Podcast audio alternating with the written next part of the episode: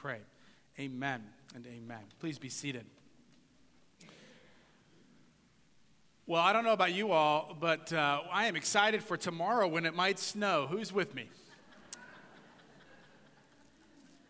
And I have a feeling if I asked that question to the kids in our Sunday school class, I'd get a little bit more of an excited reaction. So uh, it is cold, but thank you for being here in the midst of that cold. It is good to be here with you, sisters and brothers in Christ. And we are continuing uh, in our look in this series at being shaped like Jesus. And so I invite you to hear these words this morning. We're going to use the Gospel of Matthew, chapter 18, verses 21 through 35.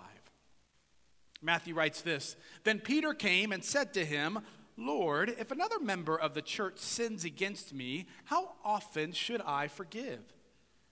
As many as seven times? Jesus said to him, Not seven times, but I tell you, 77 times. For this reason, the kingdom of God, kingdom of heaven may be compared to a king who wished to settle accounts with his slaves.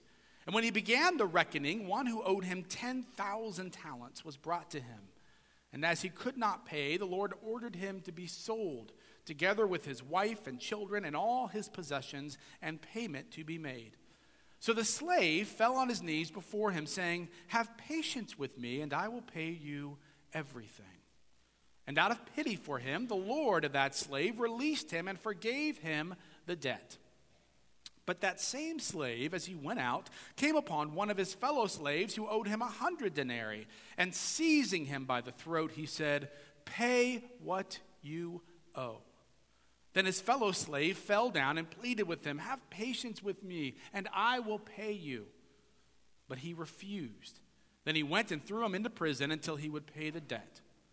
And when his fellow slaves saw what had happened, they were greatly distressed, and they went and reported to their Lord all that had taken place. Then his Lord summoned him and said to him, You wicked slave, I forgave you all that debt because you pleaded with me. Should you not have had mercy on your fellow slave as I had mercy on you? And in anger, his Lord handed him over to be tortured until he would pay his entire debt so my heavenly Father will also do to every one of you if you do not forgive your brother or sister from your heart. Sisters and brothers in Christ, this is the word of the Lord. Thanks be to God. Let us pray. God, we come to you on this morning, gathered together as sisters and brothers in Christ, hoping to hear a word from you. And so we pray that your Spirit would be upon us I pray, Lord, that the words of my mouth and the meditation of all of our hearts will be acceptable in your sight, O Lord, our strength and our Redeemer. Amen and amen. So, we are continuing our look at what it means to be shaped like Jesus. And I just want to remind you, as I've tried to do every week, of our kind of our, our, our main theme scripture passage here, 2 Corinthians 3.18 right? That says that, that our lives are becoming brighter and more beautiful as God enters into them and we become more like Him.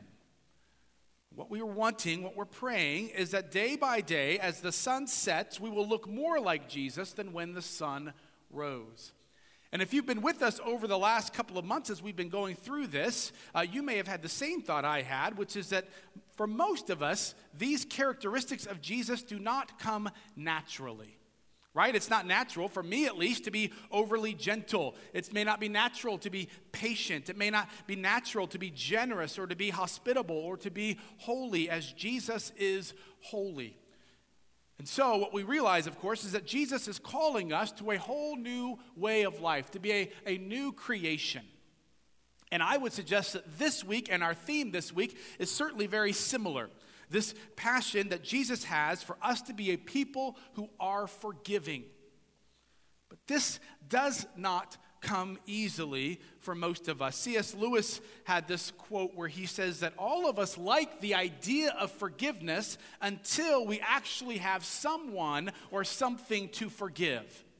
Then all of a sudden, we don't like forgiveness nearly as much, right? And, and, and we see that, I think, with Peter here's Peter, and he asked this question to Jesus. Jesus has been talking about how we are to forgive our brothers and sisters in Christ. And so Jesus said, or Peter says, Well, how many times? Like seven? Is that good? And that may not seem like much, but actually, in, in the time when Peter uh, was around, that was actually pretty generous. The rabbis would typically say three or four times. And so Jesus, uh, Peter has kind of combined them to say, Hey, what about seven, right? And if you're Peter, you would be thinking, Well, maybe Jesus is going to give me a pat on the back because I've gone above and beyond beyond. But, but Jesus does not. In fact, what Jesus is, kind of begins to say to him is look, this is not about counting. What Jesus understood is that forgiveness, right, is not about. Uh, is not about a number. It is not about how many times you do it. Forgiveness is about relationship. And in any relationship, as soon as you start counting, you move away from relationship and into a business partnership.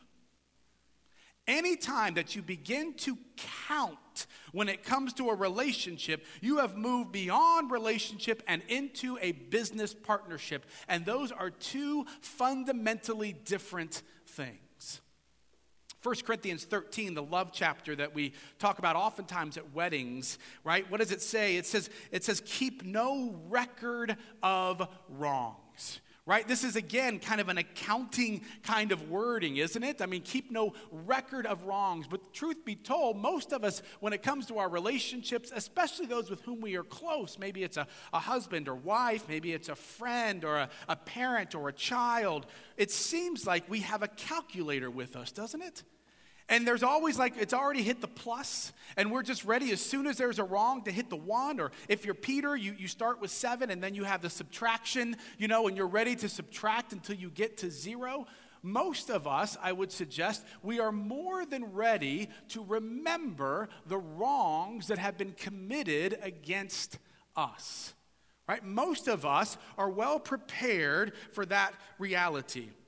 In fact, perhaps we even keep a whole ledger, right, that says not just the time, not just the date. We may even remember what we were wearing when it is that someone wronged us. And I'm not convinced that actually this is what we want.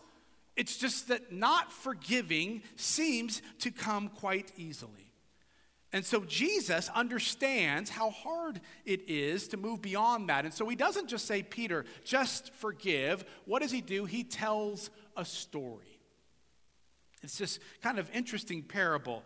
Jesus says that a master, a lord, is going to, he wants to call in all of his debts. And so there's someone who owes him, who owes him 10,000 talents. Now, 10,000 talents is an inordinate number. It's basically like Jesus is saying he owed a bazillion dollars, right? It's this great kind of hyperbolic kind of number, right? It's this exaggerated number. Someone has said, as they've kind of researched this, that it would have taken 150,000 years to pay off the debt. Okay? So this is an astronomical number. And so he pleads, he says, please don't sell us. Please forgive the debts. And amazingly enough, he forgives them. And so then he, he walks out and he says, This is great. And all of a sudden, someone else comes in who owes him, right? And he owes him, what is it? It's a hundred denarii, which is one five hundred thousandth less. Okay? Than 10,000 talents right? That's a pretty big difference right? And he says hey will you please will you please forgive me? And he says no, right? In fact, he kind of grabs him by the throat, right? And he says, No way. And he throws him in prison. And he says, There's no way. And then there are those who are around him and they see what has happened and they are distressed or they are saddened. And so all of a sudden they go and they report it to the Lord and Master. And he says, How could you have done this after I forgave you this exorbitant amount? How in the world could you then throw this other man into the prison? And so he reneges on everything that he had said that he was going to do for him. It's an interesting parable. And one of the things that I said last week that I need to say again this week is this we have to be careful. We have to remember that no parable is a whole systematic theology. In other words, we can't just extract this parable and say, this is everything about God. Because if you did that, then the fear would be if you ever mess up one time when it comes to forgiveness, if you ever fail one time, then you are in grave danger. Okay, so I want us to I want us to kind of say, okay, well, let's realize that in some way this is an exaggerated parable. This is not enough. Grace is the main theme throughout the New Testament. But that said, just as I said last week, this is a warning from Jesus. Jesus is saying this is absolutely critical. And you can't just kind of say, well, that person really did something bad, and so I just find it difficult to forgive, so let me just move on. What Jesus understood is that Jesus was all about relationship. And the number one of the number, probably one, two, or three thing about relationship is that you have to be willing to forgive. And if you aren't willing to forgive, then you aren't willing to actually be in relationship. Because all of us, when we are in relationship, especially those with whom we are in close relationship, all of us are going to make mistakes. And all of us are going to be in relationship with someone else who makes a mistake. And if you are not willing to forgive someone, then you are not actually willing to be in relationship with that person. And Jesus knows just how critical it is. In fact, one commentator says that Jesus, yes, he offers forgiveness without condition, but not without consequence. Uh, without condition, but not without consequence. In other words, when you have received that forgiveness, it should change you in some fundamental way.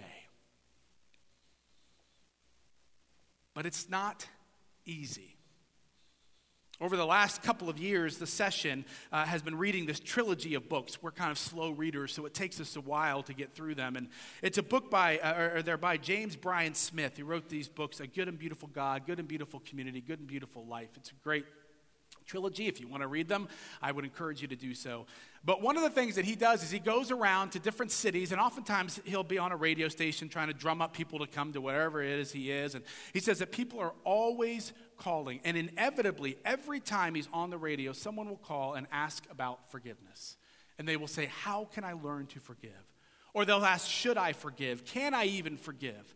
right and so one of the one of the things my guess is that people are asking is sometimes in moments of abuse so i want to be very clear here i just want to take a quick moment to say this right? That at times, when it comes to forgiveness, there have been those who have suggested, well, if you forgive, if you truly forgive, then even if someone is abusing you, you should go back into that relationship. And I want to be very clear that I do not think that is at all what Jesus is saying here. So let's be very clear about that. Oftentimes, the most loving thing you can do is to not go back into relationship with that person. So let me be very clear about that. But what was also interesting to me is just this notion that I think a lot of us, we either would like to forgive or we know that we should like to forgive, but we don't actually know how to do it.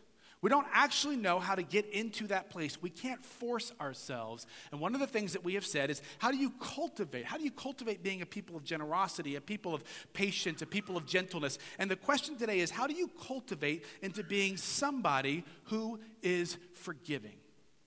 Because it doesn't come easily. One of the fascinating things about this particular parable is, is the way in which the onlookers react to what they see when the servant who had been forgiven did not forgive back. And what we're told is that they were, the word here in Greek is a word that can mean distressed, but more often than not, it, it, it means they were sad. They were sorrowful. Which I think is kind of fascinating because usually when it comes to something being done wrong, we don't normally get sad. What do we usually get? We get angry right? We get angry at the reality of what has happened. And what's interesting is that they aren't just sad, it seems to me, they're not just sad that this happened to this other person. They are sad to see the servant who had just been forgiven, to see the way in which he acted. And what I want to suggest to you is that that is critical when it comes to forgiveness. Dale Bruner says this. He says, Yes, whenever we see injustice, we should be angry. But as Christians, we should also be sorrowful or sad. And if we are not, then there is a problem. Now, you may be saying to yourself, what's the difference between angry or being sad? Well, I think being angry allows you to keep the other person, act as if the other person is not even human right? You can treat him or her, right, like they're a monster. They stand for everything that is evil. But when you begin to look at them with a sense of sadness, it begins to create space so that you begin to see that they may actually be human. One of the things that happened this week, my guess is, in fact, when as soon as right now, as I'm talking about forgiveness, if I had to guess, I'm going to guess that some of you are probably thinking about someone in your life who you have not forgiven. I thought about asking you to raise your hands on this. Only because I have a good feeling you would have a lot of friends. Most of us have that person. I have that person. And I was thinking about that this week. I've been kind of wrestling with it. I've been kind of, I've been angry at the passage because it's made me think about the person that I am angry at. Right? I have somebody who, who kind of broke my trust a number of years ago. It wasn't my wife. I want to be very clear about that um, um, so that nobody goes up to and says something to her. It was not her. But there's somebody who broke my trust, and I want you to know that I, I, I've wrestled with, and this week I've been wrestling. Why do I continue to hold that anger? And I realized also as a sense of why can I not quite forgive her? I've said, okay, I forgive you, but you know what that's like. I still hold it. There's a certain power to hold it over her head. And what I've realized this week is there's a couple of reasons, but one of the main reasons is because in some ways I continue to think she stands for what is evil in my life. And I realize I haven't been sad enough for her. A little pithy saying, hurt people hurt people. It kind of changes in some ways the way that I begin to look at her. Now, I didn't. I thought about calling her this week and talking through this, and I decided that that would be, um, I'm still too angry. But I want you to know that I'm thinking through that this week. What does it look like? I've thought about it even with this parable. When you think about this guy, as one of us, we hear this guy, oh, what a jerk. I mean, what, how could you not forgive? That's ridiculous. Yeah, send him off, torture that guy. And then I started thinking about it a little bit more. When's the last time that someone, that you even heard about someone forgiving a debt of a bazillion dollars or whatever it may be? That doesn't happen very often. And if it happened to you, guess what you would begin to wonder? Was he drunk? Right? Was he just having a good day? And is there a good chance that tomorrow when he wakes up, he's going to say, No, no, no, no, what was I thinking? No way I'm forgiving you of that. So, was there a part of him that was saying, okay, this other guy owes me some money. I better take some money. I better play this safe just in case my Lord decides to change his mind. I better get some money. It may not be much, but I can offer him something, right? And there's almost this sense of, as you begin to think about him a little bit different, almost as a human, how would you respond in those moments when something is difficult for you to believe? Which I think then brings us to what I would suggest is the main thrust of this particular parable, which is that Jesus understands that if we are going to be a people who forgive others, it begins not by you trying so hard to forgive others. It begins by you actually not just knowing, but genuinely believing in the forgiveness of Jesus. Now, see, if I were to ask you, how many of you think that Jesus forgave you? Uh, and I will ask you, you know, will you please raise your hands for that one? Can you raise your hands for that one? Okay, maybe not quite as many as you would for people you haven't forgiven, but close. Now, here's the thing I grew up in church, I've heard this for most of my life. What I also know is there is sometimes a wide chasm, whatever, what's the quote I always use from Pascal? The largest distance in the world is between your head and your heart. What I know is that there is oftentimes a great distance between what I think, oh yeah, Jesus forgives me, and what I actually genuinely believe. Because here's what we know. Here's what all of us know. We know the darkness in our lives. We know the things that we have done. We know the things that we have left undone. We know the things that we did today. And we oftentimes can remember very vividly the things we did years ago. And it is difficult for the vast majority of us to genuinely believe that Jesus loves us even in the midst of that sin. And to genuinely believe that is incredibly difficult. I was thinking about that, and, and I was drawn to this passage. I almost preached on it this morning from John chapter 16. It's a passage I hadn't really studied all that much before, hadn't looked at.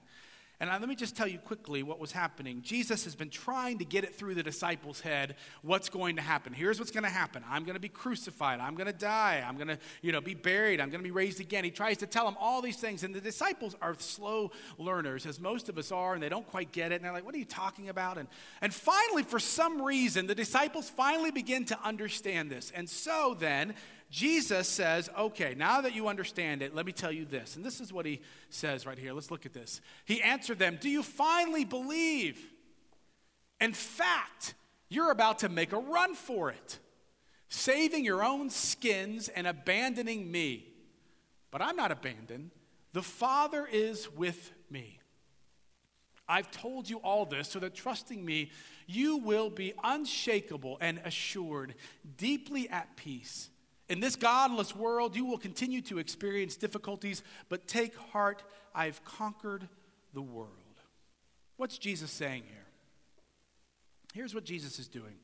Jesus is standing on the precipice, and he knows already that those disciples that he has been with for three years, he has, he, has, he has poured into them, right? They have this deep relationship. He knows that they are all about to abandon him. And he's saying this I know what you're going to do, but here's what I want you to remember. I want you to remember that when you finally, when the day when you realize what you have done, I want you to remember this conversation. And what this conversation is telling you is that in spite of all of that, I want you to be at peace. I want you to know that I knew, A, that you were going to do this, and B, that I am ready to forgive you, even now that I continue to love you. This is what one commentator says. He says, He loved them for who, for who they were, and He loved them despite their shortcomings. In other words, Jesus loves you right now for who you are, and he loves you despite your shortcomings. Jesus loves me right now, and Jesus loves me despite my shortcomings. See, here's what's important to see. A lot of times we think we can hide things from Jesus. Well, let's just kind of hide, and that's why we, we are never genuinely forgiven for those things. But here's the amazing thing about Jesus He's looking at you and he says, No, I know you. And you're like, Well, yeah, yeah, okay, you love this part of me. No, no, no. He says, I love all of you. Well, there's this one part you don't know. No, no, no. I know every part. And in the midst of those shortcomings, I love you. Right? I was thinking about that this week. I was thinking in a wedding, you know what we should do? What I wish we could do if we had the power in the wedding is I stand up here and everybody's looking beautiful and great and it's just this fantastic moment and yes, we're going to be with you through thick and thin, you know, all of those phraseology. I would love, what if on these screens all of a sudden a list of what the groom is going to do to the bride and vice versa over the next 30 years or 40 years? What if it just started slowly going scrolling down? Right? And as they're sitting there saying this, they're like looking at that and they're like, but what if it was all there for everyone to see? And they still looked at the person and they said, I do. That's the kind of love that Jesus is talking about. That is the way in which he forgives. He says, I know your shortcomings, I know them. But in the midst of that, I love you. I am going to forgive you. What Jesus understands is the only way that we will begin to actually live like that with one another is when we begin by truly experiencing that and believing that in ourselves that Jesus has loved us and forgotten us in that way. But the problem is, we have to create space in our lives to begin to really believe that. I was having lunch with an elder a few weeks ago, and she pointed out how interesting it is that almost all of these characteristics, they require time. They require creating space, patience. You are never going to be patient or learn patience as long as you are running from one thing to the next gentleness. You will never going to be, when, when, when, when am I least gentle? Whenever I am in a massive hurry, whenever I feel like there's so much to do, whenever I'm feeling all the stress, right? That's when I'm least gentle. And I'm going to suggest that for forgiveness as well, you have to create space and time to be able to soak in the forgiveness of Jesus Christ. Because nothing else in our world, there's very rare that you are going to be loved just as you are, despite your shortcomings. And so we have to be reminded of that. Now, my hope and my prayer is that the church is a place where that happens. A few weeks ago, you may remember I was uh, down in Macon, Georgia. I was there to be a part of the installation of a pastor, a friend of mine, and uh, and so he had asked me to do the charge to the pastor, which is basically just telling the pastor what he should do. And as you guys know, you love doing that. And so I, I was excited to do that, right? I don't always get that opportunity. So I was ready to tell a pastor what I thought he should do. And so I was excited about that. And he had sent me a bulletin earlier in the week. Uh, he had emailed it to me, but I hadn't looked at that because I already knew what I was doing. And so I get, I, I'm at the plane in Atlanta. I'm waiting to the plane, and I decide to open up the bulletin, and I do. There's Jerry's name, great, next to the charge to the pastor. And then I look up and I see that there's an assurance of pardon and that I'm supposed to do it. And I thought, well, I didn't know I was supposed to do this, right? This declaration of forgiveness. I thought, oh, gee whiz, I don't have a, a book of common worship with me. I'm not ready for this. And so I, I emailed my buddy real quick. I said, hey, man, I, I, I didn't see this. And can you just print off something and I'll just do that? And and so, so I got down to Macon, an hour or so away, and, and, I, and I said, Hey, did you get a chance to print that off? And he looked kind of perturbed with me. Now, my buddy, he's old school Presbyterian. And, and, and so, old school Presbyterian, in the worship, what would you do? You would always have, every week, you'd have an assurance. Every week, you'd have confession and an assurance. Maybe some of you are familiar with that, or if you grew up in a different tradition, Lutherans do this, uh, Roman Catholics. And, and so uh, he was like, Well, just, I mean, just, I mean, you, you do this, right? Just do one that you've always done. And I was embarrassed to tell him that at EPC we don't really do that because I knew that he would judge me and I didn't know if he would forgive me. And, and so I, I, I, I was like, oh, yeah, okay, sure, no problem, whatever. And when he left the room, I did what any good pastor does, right? I Googled, right? Um, you know, assurance of pardon, right? I was like, geez, I got to find this thing, you know, this is to be awkward, and he's to, you know, again, he's to judge me. And, and so, but an interesting thing happened, which was the very first one that popped up all of a sudden, I remembered it. You see, because for seven or eight years before I ever came here, I was a part of a more traditional Presbyterian churches, two of them that would always do those confessions and assurances. Now, I'm not doing that as a way of saying we're going to do this every week. There is something to be said for it, but I've also kind of, as someone who has done that, I've looked out into people's faces and doing it every week, and I've seen them just be like, you know, and you know that they're not actually paying attention. This is not real, and I don't really like that. But I do know that as soon as I began to see that, like everything went from the screen to my tongue to my brain. It was just this it was hear the good news of the gospel. Who is in a position to condemn? Only Christ. And Christ died for us. Christ rose for us. Christ reigns in power for us. Christ prays for us. Behold, the old life has gone and a new life is begun. Know that you are forgiven and be at peace. See, what I know is that whether you are two or whether you are 92, all of us, because we are quick to forget, all of us need to be reminded that we have been forgiven by Christ. And the only way that we will ever begin to be shaped more like Jesus to forgive others is when we fully live into that. Lewis Smedes was a long-time professor at Fuller Theological Seminary. He has this great quote when it comes to forgiveness. He says, Forgiving someone is setting a prisoner free and then discovering that that prisoner was you. Forgiveness is setting a prisoner free and then discovering that that prisoner was you. You see, if we want to be a people who freely appreciate and freely live into forgiveness, we first of all, we have to be able to experience it and genuinely believe it. But as we do so, that freedom is able to grow as we are able to forgive others. And we are freed, as they say, for a new future that is not chained to what somebody may have done to us in the past. And think about what difference it would make if we as a people believed that and lived into that. One of the things that this parable makes very clear is this that people are watching.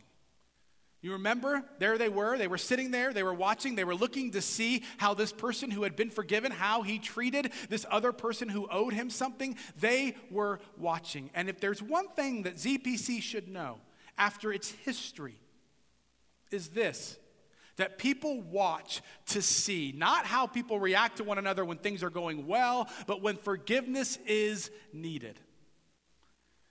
And the community around us is always watching. How do we treat one another in the midst of those things? One of the great joys of my time here at ZPC has been to be able to experience that over these few years, to see forgiveness, to see reconciliation, to see relationships that had been torn asunder to be brought back. It is not easy, and it is oftentimes a long and slow process. We cannot force it. And yet, to be able to see that is a remarkable joy. So, this week, as I say to you, who's someone that you may need to forgive? And as that person's face pops up in your mind, it's not going to pop up on the screen, lucky for you. But as that person pops up on your mind, I want to encourage you to do these things. First, do you looking, are you looking at this person as if he or she is human? And then, secondly, I encourage you to look at John 16, 31 through 33. To read those words again and again. And to know that Jesus loves you despite your shortcomings. And even though he knows exactly what you are going to do tomorrow, how you are going to mess up the next day, Jesus loves you in the midst of that. I want to ask you if we'll close our eyes, and I want you to hear these words one more time, and I want you to know that these words are for you. Hear the good news of the gospel. Who is in a position to condemn? Only Christ. And Christ died for you. Christ rose for you. Christ reigns in power for you. Christ prays for you. Behold, your old life has gone, and a new life is begun. Sisters and brothers in Christ, know that you have been forgiven and be at peace. Hallelujah. Amen.